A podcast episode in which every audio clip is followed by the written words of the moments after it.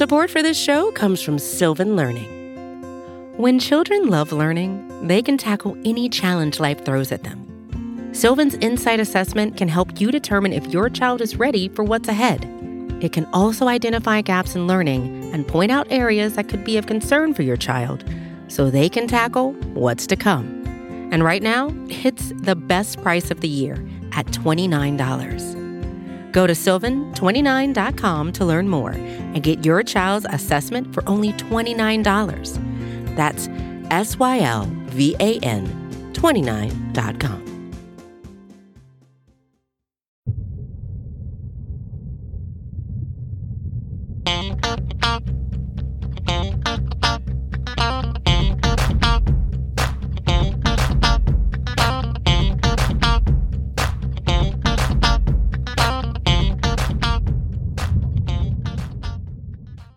Hey there, Buffalo Bills fans. Welcome back to Believe, a Buffalo Bills fan podcast here on buffalo rumblings dot com and everywhere you go to get your Bills-related podcasts. We are so thrilled you've taken the time, wherever and however you're listening, to check out the thoughts of myself, John Boccacino, and my longtime co-host, Jamie D'Amico. Jamie, great to have you back on board as we are We've got a fun topic for our fans today.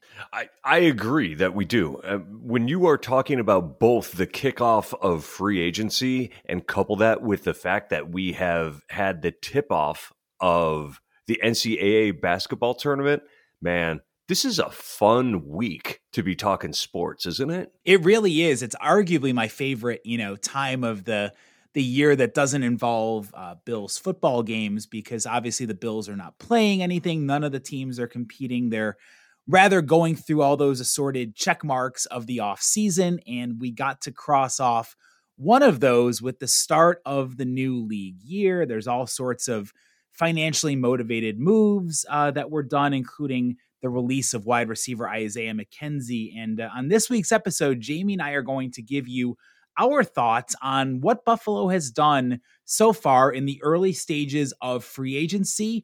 Um, quieter than I think a lot of Bills fans wanted. Um, but I feel like the Bills, we all knew they weren't going to go out there and make a, a huge uh, signing because there just wasn't the, the cap space. But, you know, Jamie, this, this whole league year process is fascinating, the way it all comes together, because it starts off with something that I didn't ever think I would imagine talking about when I was growing up as a football fan.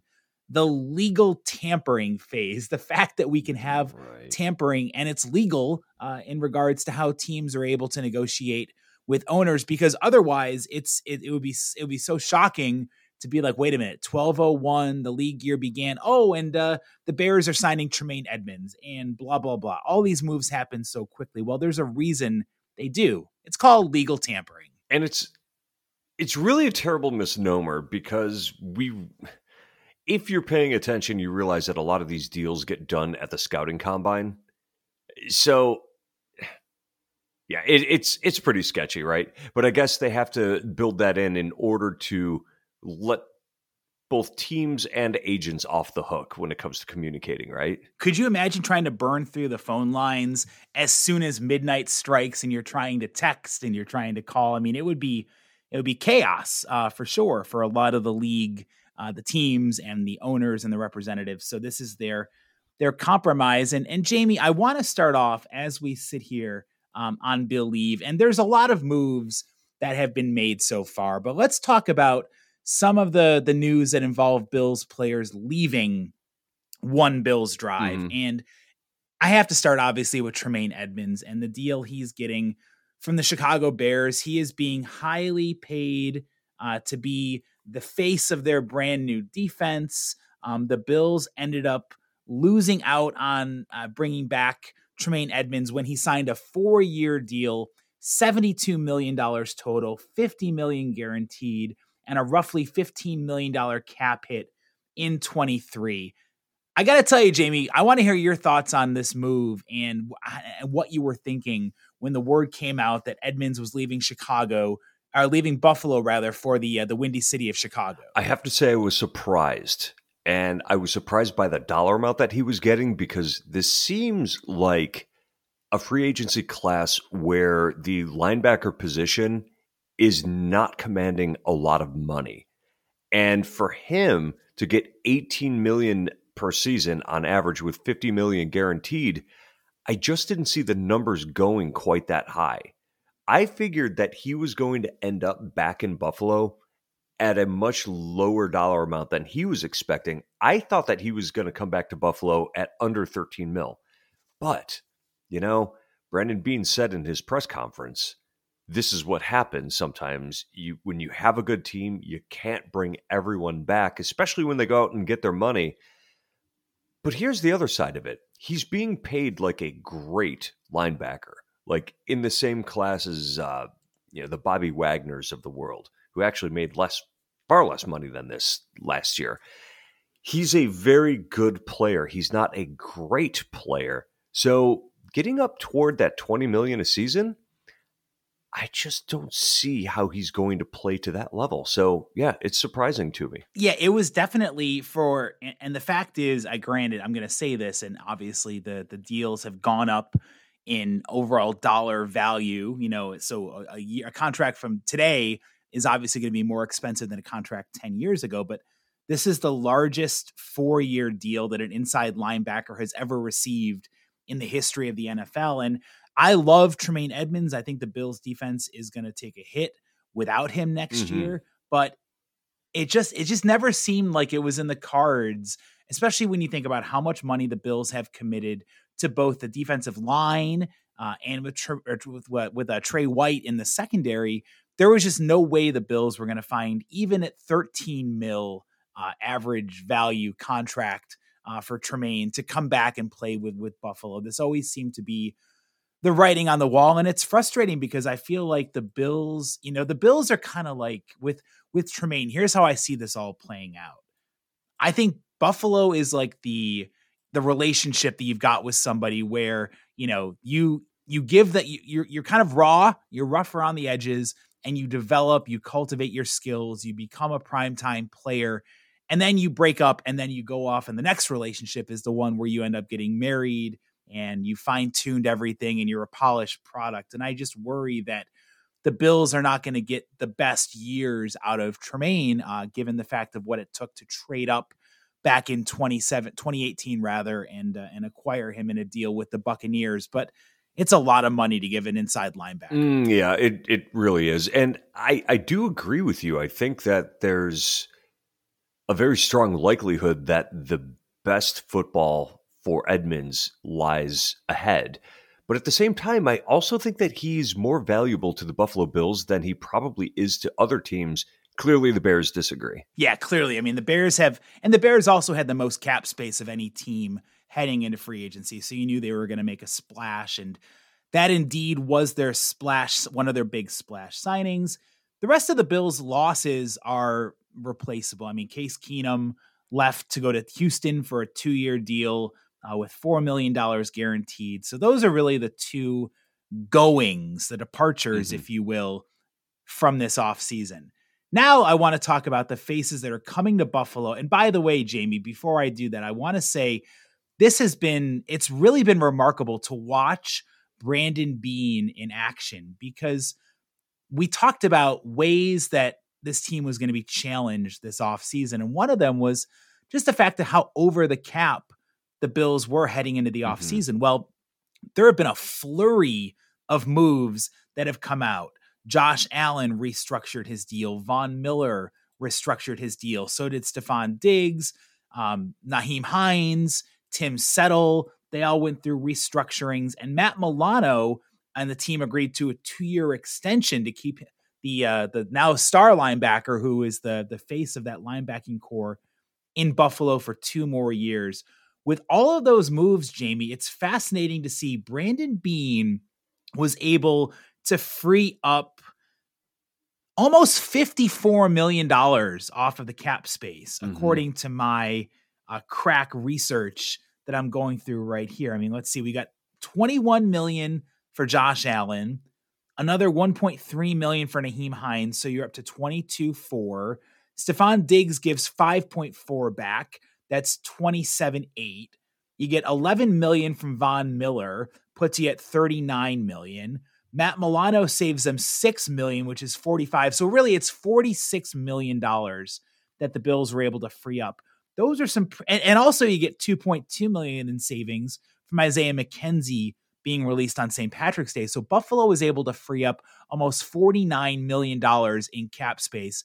That's a testament to what Buffalo's resourcefulness can be when it comes to front office wizardry. Absolutely. At the same time, at some point, you have to pay the bill on those. And Bean has already said that they're going to be right up against the salary cap next year as well.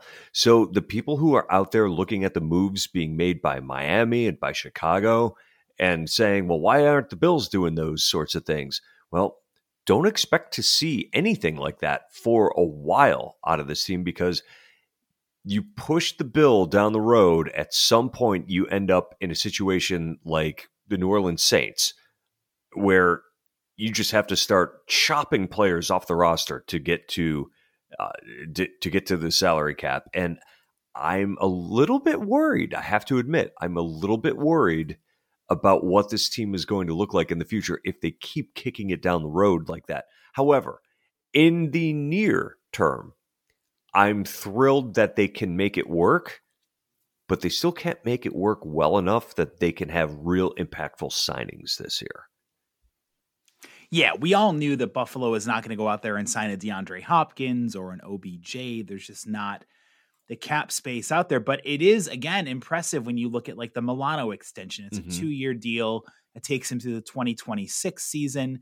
And is, I mean, look, if you're going to lose Tremaine Edmunds like you did, there's no way you can also be like, well, we're also going to lose Matt Milano after next year. I mean, this guy has been a cornerstone anchor of the defense. And I liked Brandon Beane's comment that they're not going to move him to the Mike spot. Mm-hmm. They're not going to automatically take Milano from the weak side spot to being the middle linebacker with Tremaine Edmunds' departure, which goes to show you that Buffalo feels pretty confident that they can either, you know, groom Tyrell Bernard to step up and be the starting uh, middle linebacker, or they turn to their draft picks to uh, to fill that that void out there and and and, and finding a way to. And you're not going to replace Tremaine Edmunds with a rookie, but it's going to take, you know, it might be the sum of the parts type of game where a couple mm-hmm. of players come in and rotationally fill the shoes, because we all knew that there was no way Buffalo could really bring back, you know, Tremaine Edmunds at that, at that salary. Now, Jamie, as we're sitting here breaking down the free agency moves, I do want to ask you this question, though. We've given you the cap figures for what Tremaine Edmunds signed with to go to the Chicago Bears. Before the offseason started, we had had a fun conversation about if the Bills could only bring back one in Jordan Poyer or Tremaine Edmunds, who would the Bills bring back?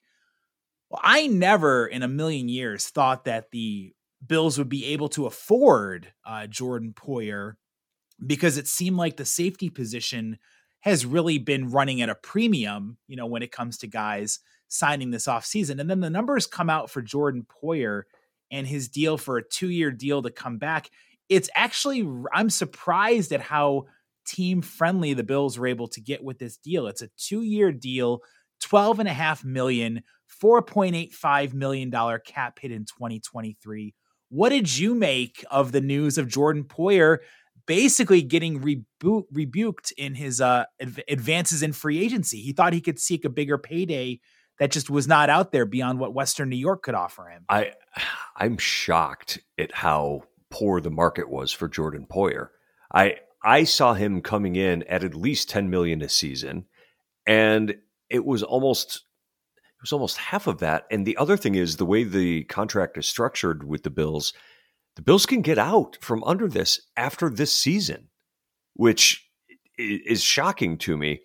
I clearly the injuries that he had this past year, along with being thirty-two years old, said a lot to the teams that were in the market for safety. It cut down on what he was going to get. This was a player who was either going to go with a team that believed their their future is now, or he was going to have to go back to Buffalo.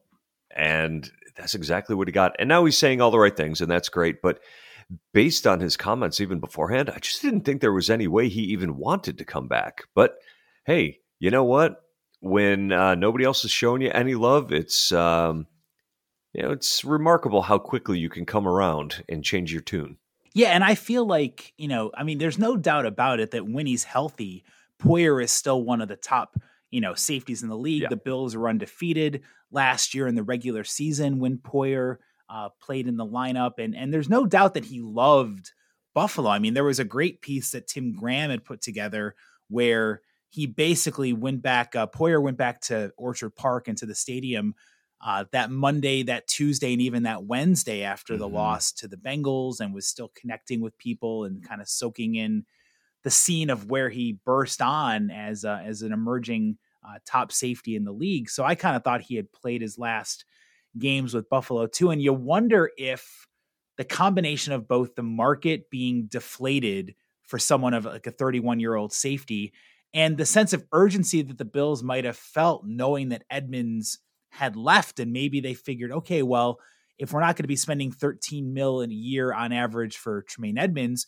we can allocate some of that money to Poyer, you know, to bring in him back, because now it's like Buffalo can keep a lot of their core principles at the back end of the defense intact with, um, with Poyer and Micah Hyde, you know, both being out there. I think it's a great signing. I think it's a great news for the Bills and their defense, but I'm with you. I was shocked when you looked at the salary figures. It's not that big of a hit for the Bills to bring back arguably, you know, a top, a top tier safety. I mean, he was an all pro as recently as two thousand twenty-one, and you can't, you got to imagine for a guy like Poyer and Hyde, they've got this sense of obligation with unfinished business that they want to mm-hmm. attend to. And, and them coming back gets a chance to really fulfill that. I can't wait to see what happens. I, I, I... I think that it's fantastic that they're back because Buffalo didn't have a solution waiting in the wings. So this also, and Brandon Beane alluded to that, this is the type of thing where you can start grooming somebody to replace both of those guys, because Micah Hyde, he's done after this year, and he's already thirty-two. He's done as far as his contract goes. I'm not sure how many players entering their mid thirties you want to keep re-signing just from a roster construction standpoint.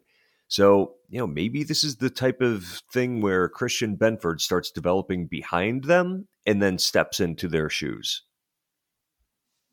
One, I think, yeah, I think you're right. There has to be a succession plan down the road. And during his, uh, his press conference, when he announced that he was coming back, Poyer seemed to really embrace the role of coaching up and serving as a mentor to some of the young defensive players um, that are on this team and, and could potentially come across via more free agency or the draft coming up uh, in later April. So That's I think a it's a great dude. news.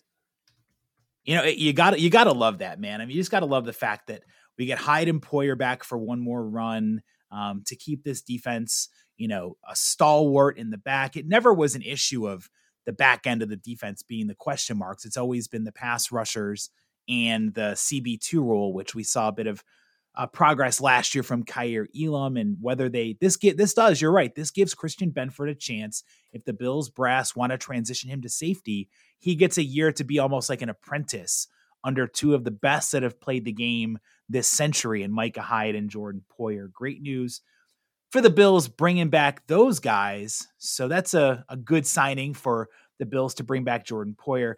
Now, Jamie, the couple of there, and there's other moves too. I mean, you know, of the internal free agents, these guys all got one year deals. The Bills brought back Tyler Matakevich and Tyrel Dodson to shore up the linebackers, although Matakevich is purely a special teamer at, at this point. Yeah.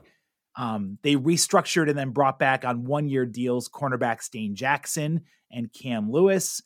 And the only multi-year internal re-signing was Sam Martin, the punter, who comes back on a three-year deal worth roughly six million dollars, one point six six in a cap hit for two thousand twenty-three. So those are some of the moves that Brandon Beane did to bring back his own free agents. Of course, there's still a ton more that have not signed um, mm-hmm. the free agents, including Devin Singletary, um, Jake Kummerow, Roger Saffold, Sha- Shaq Lawson, Jordan Phillips. There's a lot of players who are unsigned from the internals this year. What do you take? Anything stand out about the resignings that Buffalo had of that group of six that I mentioned, the internal players coming back besides Jordan Poyer? they take special teams very seriously is what I'm taking out of this. Because as you said, Matakevich, he's special teams only. Tyrel Dodson, he gets a fully guaranteed deal for one season. And they're not paying that guy to play on the defensive side of the ball. We saw his limitations in pass coverage. Cam Lewis, he is a special teams ringer as well. They take that portion, what do they say? I guess they say it's a third of the game, right? But, you know, it's not. But anyway, they take it very seriously, and they're putting their money where their mouth is here. That leads me to believe that there's a very good chance that when the dust settles, you're going to see Jake Kummerow and Tyjuan Jones back in the fold.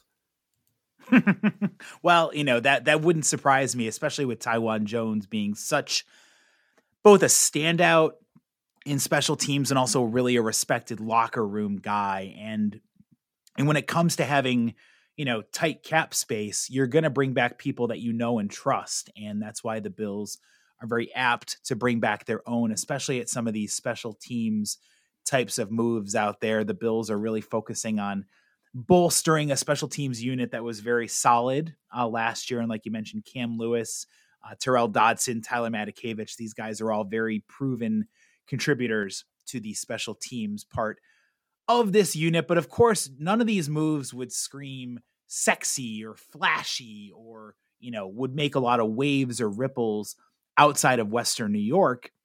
The only moves, Jamie, that the Bills have done so far from external free agency signings here on Bill Leave, we are going to talk about the three external guys who have come in. They've come in on a one year, a two year, and a three year deal, and they all address several needs that the Bills had. But by far, the flashiest signing, the one that will draw the biggest headlines, I feel, Um, was Connor McGovern coming over from the Dallas Cowboys on a three-year deal worth twenty-two point three five million dollars. There's a four million dollars cap hit that McGovern carries for the twenty twenty-three season. Jamie, you and I have both been screaming from the rooftop that something needs to be done this offseason with the offensive line. And it was clear that guard has been such a vulnerable position between you know, the, the failed Roger Saffold experiment. And Ryan Bates did have a solid second half of the year, but he struggled. He labored through the first half. He clearly is not the answer long-term. Let's hope the, Bill, the Bills think he can bounce back and give them above average play uh, in his second year since signing this big contract last year with Buffalo. But Connor McGovern seems like a pretty solid, pretty prudent move Um, for what the Bills are looking for along the offensive line. What did you make of Buffalo's three-year deal with McGovern?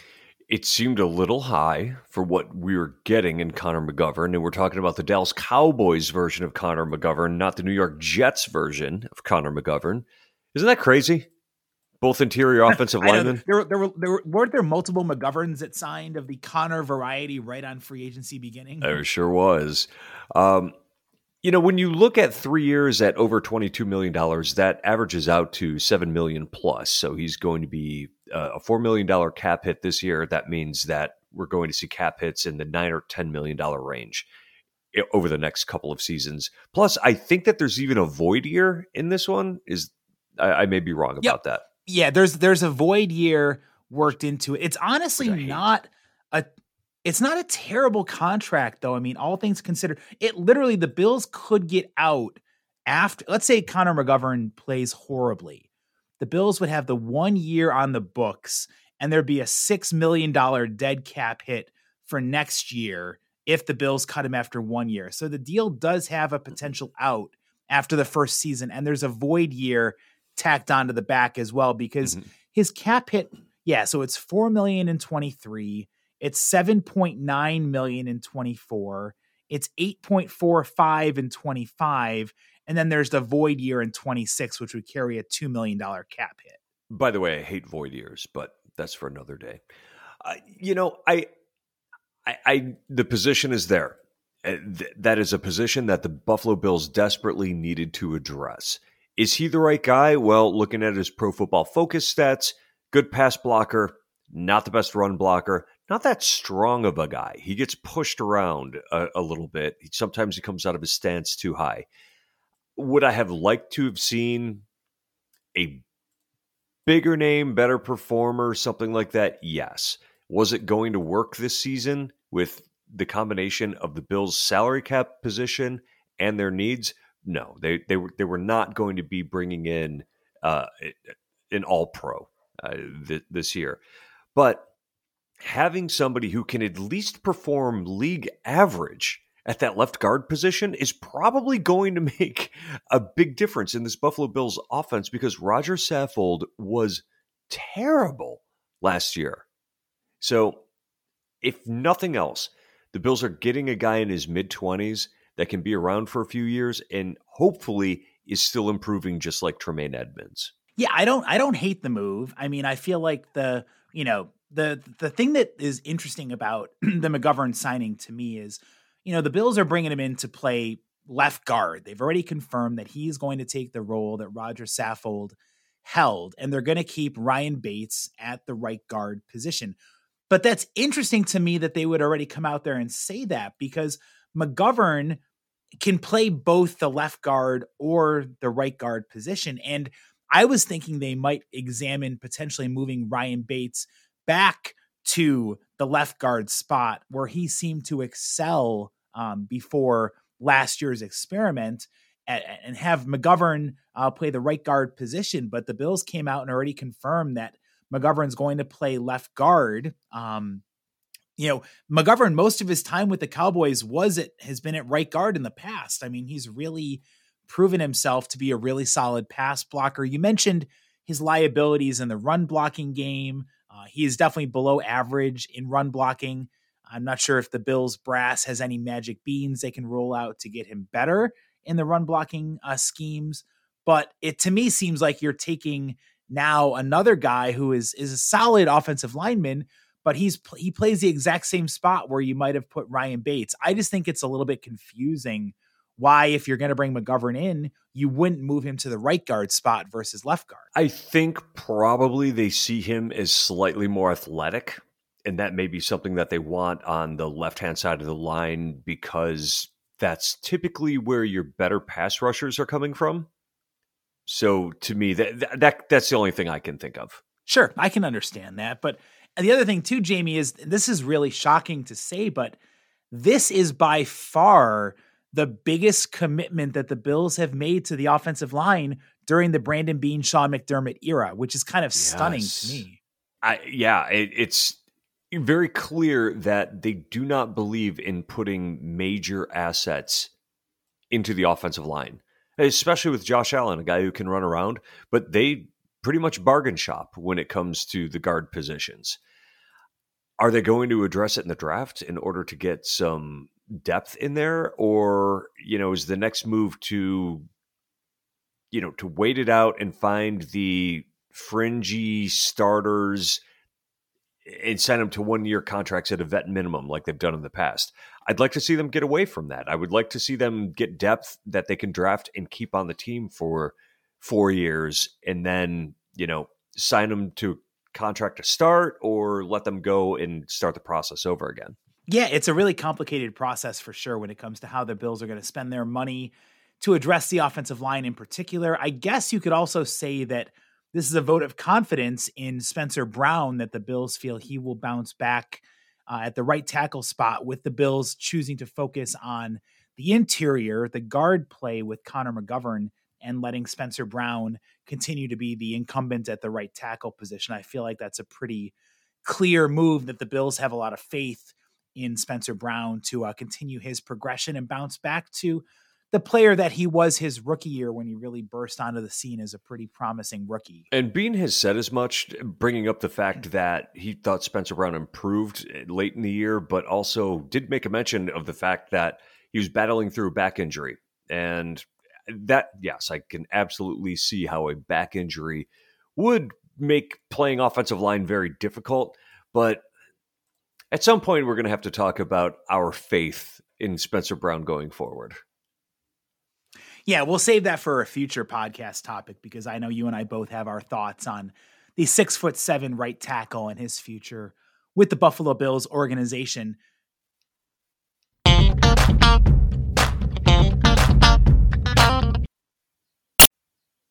Jamie, I want to make a switch from really tall players in Spencer Brown to really short, diminutive players. Uh, and the, the Bills had some movement at the wide receiver position as well. We mentioned Isaiah McKenzie uh, getting released on Saint Patrick's Day.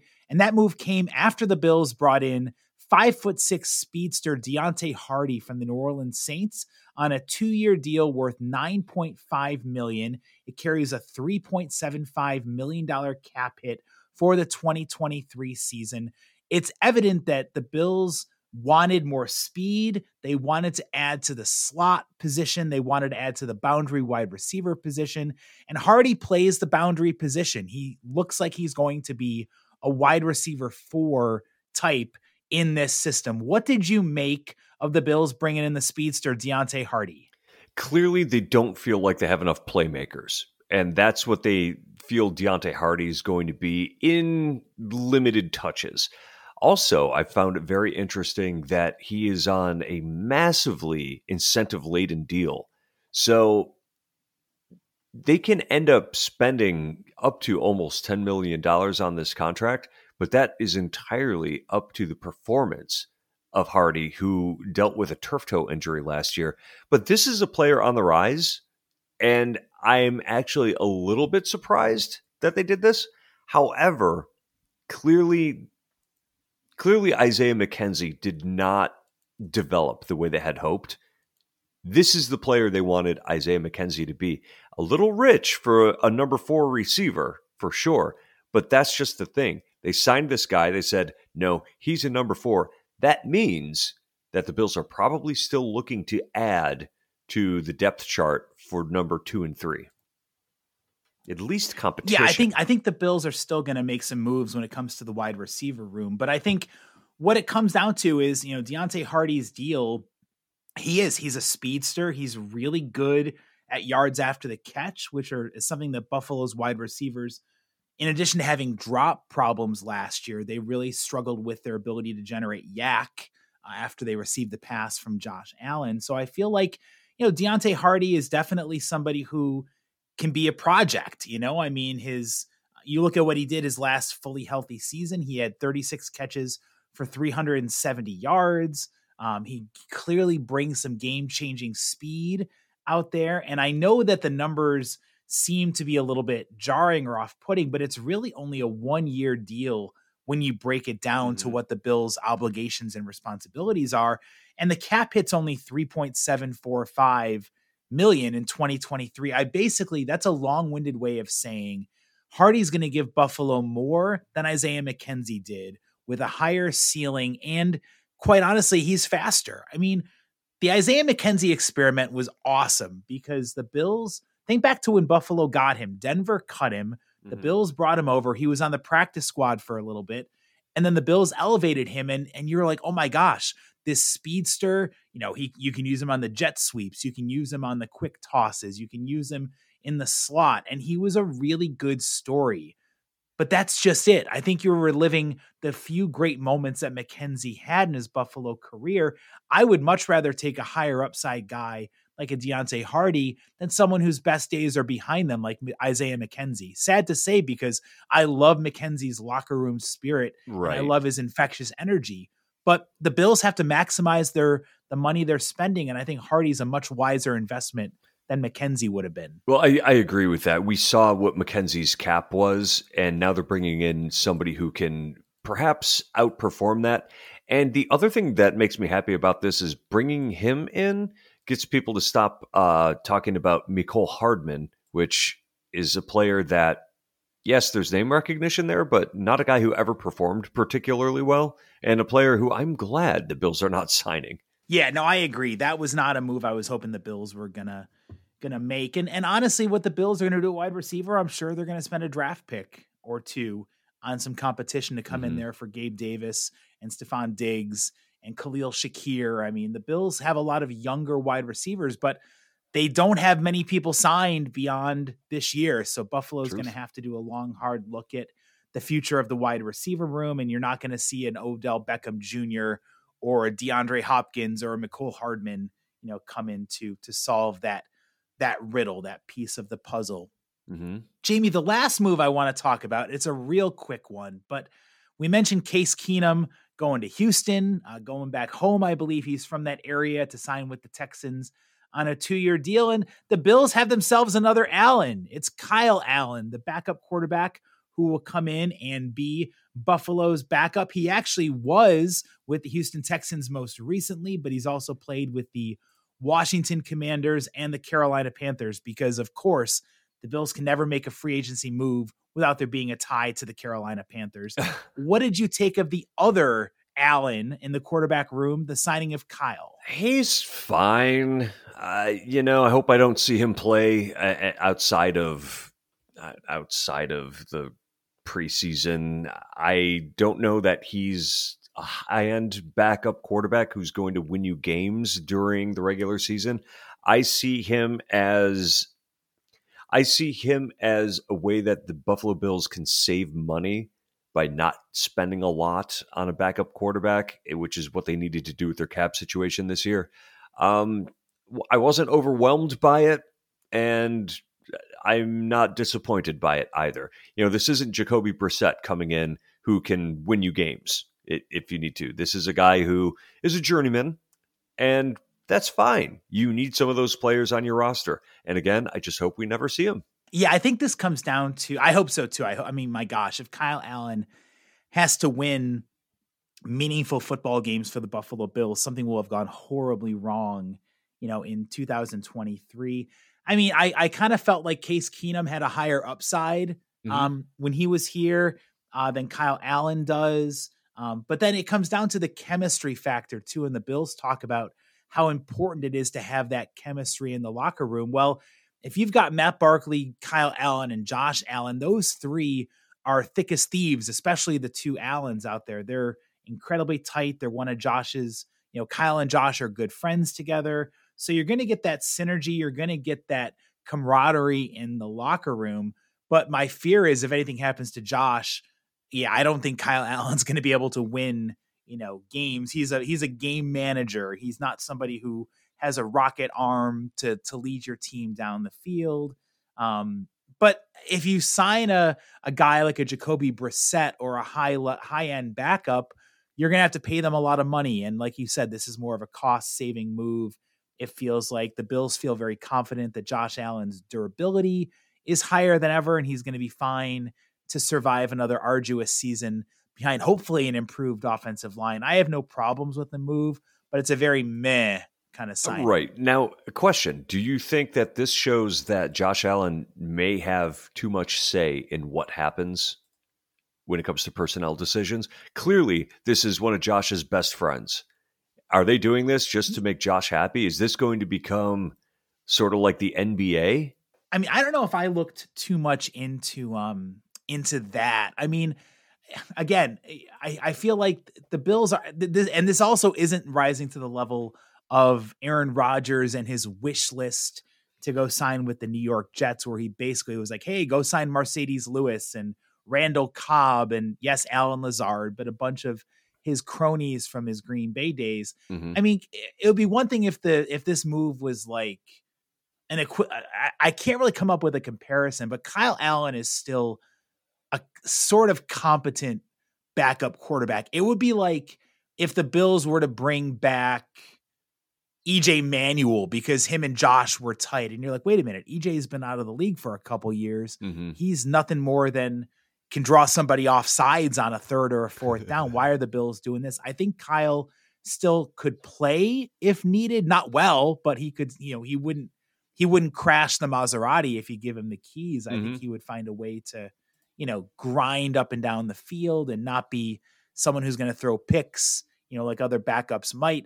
But it's just, I don't, I don't know if I'm, I don't want to give Josh too much credit by saying that. I'm sure they consulted with him, but I don't think this is like a, a nepotism move. Okay. Okay. What about you? You, you, you, you clearly think that it's uh, Josh kind of getting his way? I think that there's probably a lot of that, but you want to keep your star players happy, right? Yeah, that's why they're your stars. They're the, the best players on the team. Yeah, I, I don't I guess I ask the question because I don't know what to do with it.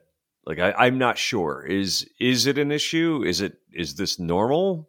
I don't I don't know. Well, I also feel like it's it's hard to get a backup quarterback to come in. We don't know what the terms of the one-year deal are right now, but when you look at what Case Keenum was able to get, I mean, that's even that's too rich for Buffalo's blood with a four million dollars cap guarantee in twenty twenty-three. So you got to figure the money's less than what Keenum's getting, and it's clearly for the chemistry and the cohesion of the uh, quarterbacks moving forward. I think I saw somewhere that he signed for the vet minimum. Well, that would be a that would be a major blessing because the Bills right. got to pinch their pennies everywhere they can. Although it's interesting, Brandon Beane did come out and say that, you know, the Bills aren't necessarily done when it comes to addressing the roster. One of the moves I would love for them to make, and this might be going against the Spencer Brown talk from earlier on, but the Bills have been heavily linked to right tackle Brandon Shell, who's a really solid mm-hmm. veteran to bring in to, at the very least, push Spencer Brown for snaps and repetitions on that offensive line. I think he'd be a really solid signing. I mean, he's again, a, he started eleven games for the Dolphins last year. He's a pretty reliable member of the offensive line. He's a big dude. He can, he's actually a pretty good run blocker, which the Bills could use some help with in that department. So maybe Brandon Beane finds a way to keep pinching those pennies and bring in some reliable spendings like a Brandon Shell type. Well, that's just it. I don't think that we are going to see. I, well, let me rephrase that.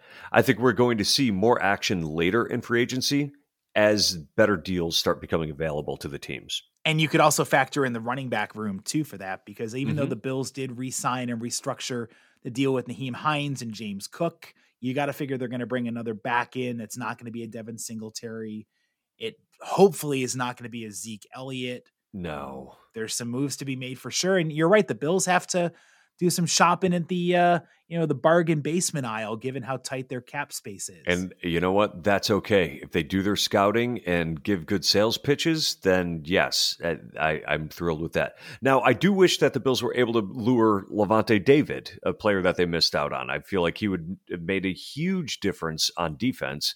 So, you know, they got to work on the sales pitch, perhaps. But hey, they'll figure it out. I think we've uncovered our topic for next week's episode of the Believe podcast.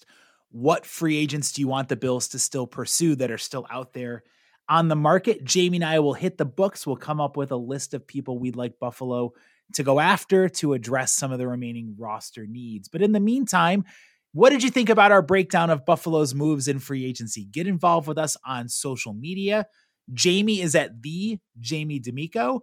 I am at John Boccacino. Jamie, great to have you back in the air chair, buddy.